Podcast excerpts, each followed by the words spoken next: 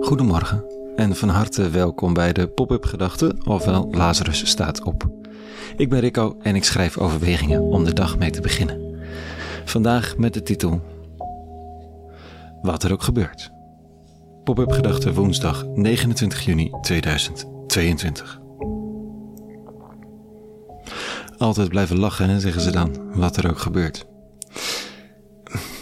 Maar dat hoeft mij betreft niet per se. Het wordt zo dwangmatig. Het zou me een lief ding wel waard zijn om zo geworteld in het leven te staan dat je niet bang hoeft te zijn voor wat er dan ook maar gebeurt.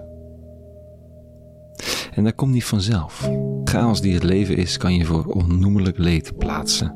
Of voor keuzes die je absoluut niet wilt maken.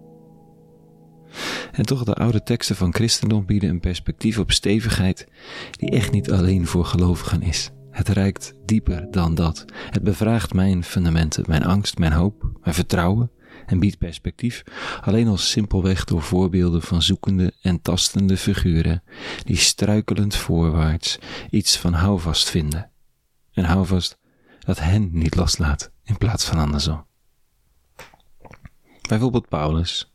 Hij zegt vandaag: Dierbare, wat mij betreft, mijn bloed wordt weldra geplenkt. Het uur van mijn heengaan is nabij. Ik heb de goede strijd gestreden. De wedloop voleind, het geloof bewaard.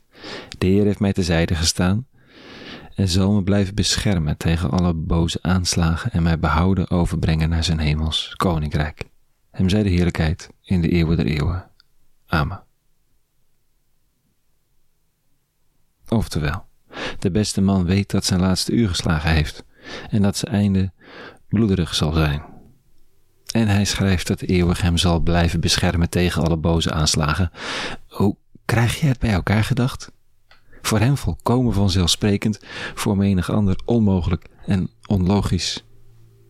Paulus weet dat zijn leven op de schop gaat, maar daar zit voor hem niet het probleem. Hij weet zich op een of andere manier veilig, beschermd, terzijde gestaan. Heeft gevochten om de goede weg te gaan en daar alles voor achtergelaten. Dat kost hem veel en het brengt hem veel. Waar sta ik dan? En jij, in welke wedstrijd of wedloop, zoals Paulus het noemt, heb ik me gegooid? Dat is misschien wel de eerste vraag. Ik bedoel, we lopen zomaar mee in de red race van, van ons toch behoorlijk kapitalistische leven. Ik kan behoorlijk stress ervaren van de dingen die ik eh, niet afkrijg, eh, de beloofde deadlines die ik niet haal, soms de vraag of er nog wel voldoende inkomen zal zijn.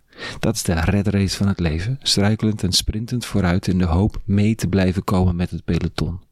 Want als je eenmaal ergens achteraan komt te hangen, zie dan maar weer eens erbij te komen. Paulus' wedstrijd is de totale overgave aan zijn God gegeven roeping. En dat is een hoop strijd om los te worstelen van maatschappelijke druk, om te weten waartoe je geroepen bent, om verwachtingen achter te laten en je vol in te spannen voor een boodschap die zo contracultureel is. En die elke keer weer kwetsbare, hoopvolle mensen blijkt samen te brengen en te herstellen. Of dat nu een weggelopen slaaf is, zoals Onesimus, of een rijke purperverkoopster als Lydia. Dat is zijn wedstrijd. Die wedstrijd biedt hem een zekerheid die de redrace van het leven niet te bieden heeft. En ik merk dat ik er verlang en het steeds weer probeer. Om het hesje van de ene hardloopploeg aan de wilgen te hangen, uit de baan te stappen en een andere tak van sport te gaan beoefenen.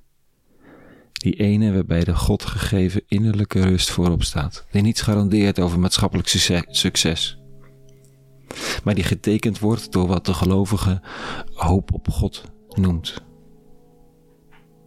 Paulus leeft met zijn hart en hoofd in de hemel en op aarde. Voor hem zijn die twee werelden verbonden, zoals ze dat waren voor Jezus van Nazareth.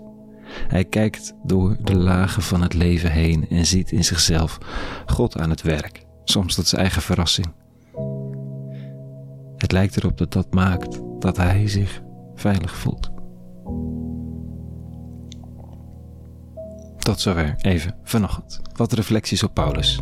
Misschien wel de minst geliefde van alle schrijvers van de boeken en geschriften uit de Bijbel, maar met vrij briljante gedachten her en der, wat mij betreft. Een hele goede woensdag gewenst. En vrede. En alle goeds.